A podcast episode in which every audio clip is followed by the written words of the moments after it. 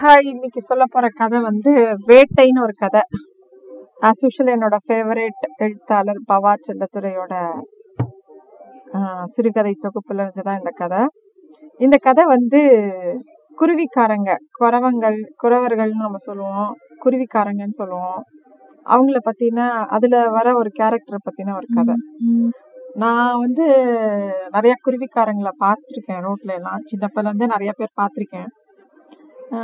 அதில் எனக்கு ரொம்ப பிடிச்சது அவங்க கிட்ட என்னன்னாக்கா அந்த லேடிஸ் உடுத்துற பாவாடை இருக்குல்ல அதை நீங்கள் யாராவது கவனிச்சிருந்தீங்கன்னா தெரியும். ரொம்ப அழகாக இருக்கும். அது வந்து அவ்வளோ நேர்த்தியாக ஒரு பாவாடையாக அவங்களே பண்ணியிருப்பாங்க ஒரு பெரிய புடவைய பாவாடையாக பண்ணியிருப்பாங்க அவ்வளோ ஃப்ரில்ஸோட ரொம்ப அழகாக இருக்கும். நான் நினச்சிப்பேன் பாரு அவங்க கிட்ட கேட்டு ஒரு பாவாடை கூட வாங்கிக்கணும்னு கூட நிறைய தடவை நான் நினச்சிருக்கேன். குருவிக்காரங்க வந்து இயற்கையோடையே இருப்பாங்க அவங்க. அதனால அவங்க நிஜமா கண்டிப்பா நல்லவங்களா இருக்கணும் அப்படிங்கறது கூட நான் யோசனை பண்ணது உண்டு அவங்க கூட பேசினதில்ல பழகினதில்ல பட் தள்ளி நின்று நிறைய வேடிக்கை பார்த்திருக்கேன் அவங்கள. இந்த குருவிக்காரன் இப்போ நான் சொல்ற இந்த கதையில அவன் பேரு ஜப்பான். அவங்க பேர் கூட நிறைய விசித்திரமா வைப்பாங்க அப்படிங்கறது கேள்விப்பட்டிருக்கேன். இந்த கதையில வர கேரக்டர் வந்து ஒரு தாத்தா வயசானவர் ஒரு எழுபது வயசுக்கு மேல இருக்கிறவர். அந்த குருவிக்காரன் பேர் வந்து ஜப்பான். அவர் வந்து ஒரு டவுன்ல இருக்காங்க. அந்த டவுன் தார் ரோட்லாம் தாண்டினா காடு இருக்கு. அந்த ஜப்பான் தாத்தாக்கு எப்ப பாரு வேட்டை தான். எப்படியாவது இன்னைக்கு வேட்டை எடு பண்ணணும். அவங்களுக்கு வேட்டைக்கு போறதுதான் அவருக்கு வந்து எப்ப பாரு அதை பத்தியே தான் யோசிச்சுட்டு இருப்பாரு. இந்த நகர வாழ்க்கையெல்லாம் அவருக்கு வந்து பெருசா ஒன்று அப்பீலே அப்பீலே ஆகாது. இந்த குருவிக்காரங்களெல்லாம் என்ன பண்ணியிருப்பாங்க கவர்மெண்ட்ல அந்த ரோட்ல ஸ்டே பண்ணக்கூடாது. உங்களுக்கு வீடு கட்டி தரோம் அப்படிலாம் சொல்லி அவங்கள ஏதோ ஒரு வீட்ல எல்லாம் கொண்டு போய் வச்சிருப்பாங்க. இவர் சொல்லுவாரு நான் தூங்கி எழுந்துக்கும் போது செவுத்த பார்த்தேன்னா எனக்கு அவ்வளோ பிடிக்கவே இல்லை. இது என்னடா வாழ்க்கை? மண்ணாந்தரையில படுத்துட்டு வானத்தை பார்க்குற மாதிரி இருக்கிற சுகம்.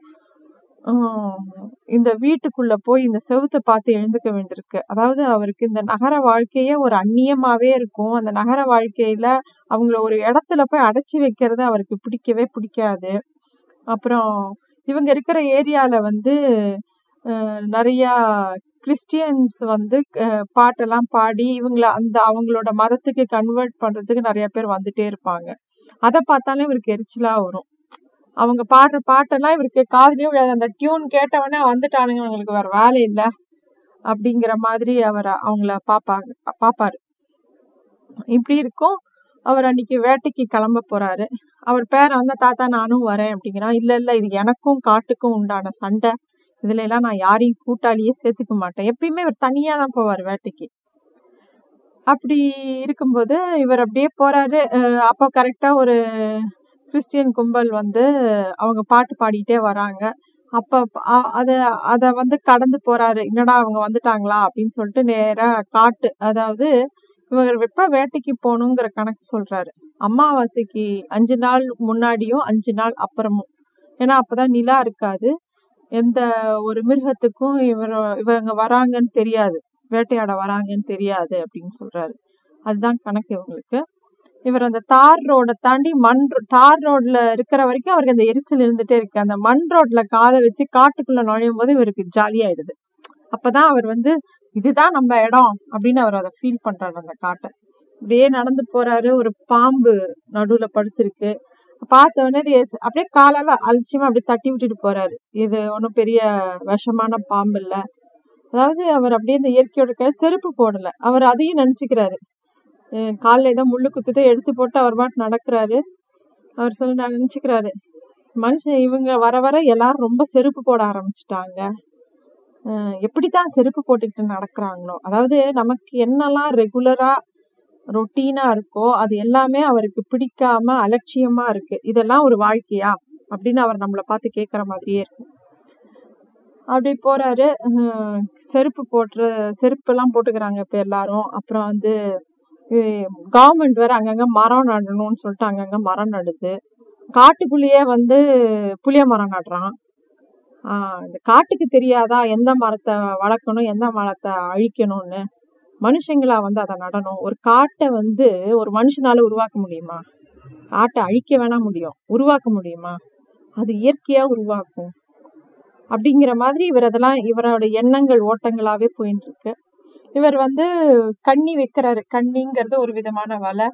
அதை வந்து சனி மூலன்னு ஒரு இடத்த பார்த்துட்டு அங்கேருந்து ஒரு அஞ்சு கிலோமீட்டர் தள்ளி வரைக்கும் அந்த இதை கவனமாக வச்சுட்டு போகிறாரு அந்த சனி மூலையில் வந்து ஒரு கற்பூரம் ஏற்றிட்டு அங்கேருந்து ஆரம்பித்து ஒரு அஞ்சு கிலோமீட்டர் வரைக்கும் அதை வச்சுட்டு அந்த கண்ணியை மெதுவாக ரொம்ப சைலண்ட்டாக வைக்கிறாரு. வச்சுட்டு அவரோட கணக்குப்படி பார்த்தோன்னா டைம்லாம் நம்மள மாதிரி வாட்ச் டைம்லாம் கிடையாது. இதை ஃபுல்லாக வலையை விரிச்சிட்டு அவர் வந்து ஒரு அந்த காட்டை சுற்றி ஒரு பிரத ஒரு ரவுண்டு வரும்போது இதில் கண்டிப்பாக ஒரு விலங்கு மாட்டிடும் அவருக்கு அவருக்கு எழுபது வயசு இத்தனை வருஷம் எக்ஸ்பீரியன்ஸில் ஒரு நாள் கூட அவர் ஏதாவது ஒன்று பிடிக்காம ஊருக்குள்ளே போனதே இல்லை. இந்த மாதிரி வச்சுட்டு காத்துட்டு அந்த காட்டை சுற்றி ஒரு ரவுண்டு நடந்துட்டு வராரு. வந்து பார்க்குறாரு ஒரு ஒரு அனிமல் கூட வரல. ஒரு காட்டு பண்ணியோ ஒரு எதுவுமே வரல. ஒரு முயல் கூட மாட்டல. அவருக்கு அது ஒரு பெரிய தோல்வியா தெரியுது. ரொம்ப வருத்தப்படுறாரு. உடனே இந்த கண்ணிய பெரிய கண்ணி எடுத்துட்டு சின்ன கண்ணி ஒன்று வச்சிருக்காரு. அது எதுக்குன்னா குருவி இது டவ் பேர்ட்ஸ் பிடிக்கிறதுக்குன்னு மெயினா அதையும் வச்சுட்டு வெயிட் பண்றாரு. அதுக்கும் ஒண்ணுமே கிடைக்கல. ரொம்ப தோல்வியாகி விடி காலம்புற வரைக்கும் வெயிட் பண்றாரு. ஒண்ணுமே கிடைக்கல. அப்படியே ரொம்ப அதாவது இத்தனை வருஷம் எக்ஸ்பீரியன்ஸ்ல அவருக்கு ஒரு நாள் கூட இவ்வளோ பெரிய தோல்வியை அவர் ஃபேஸ் பண்ணவே இல்லை.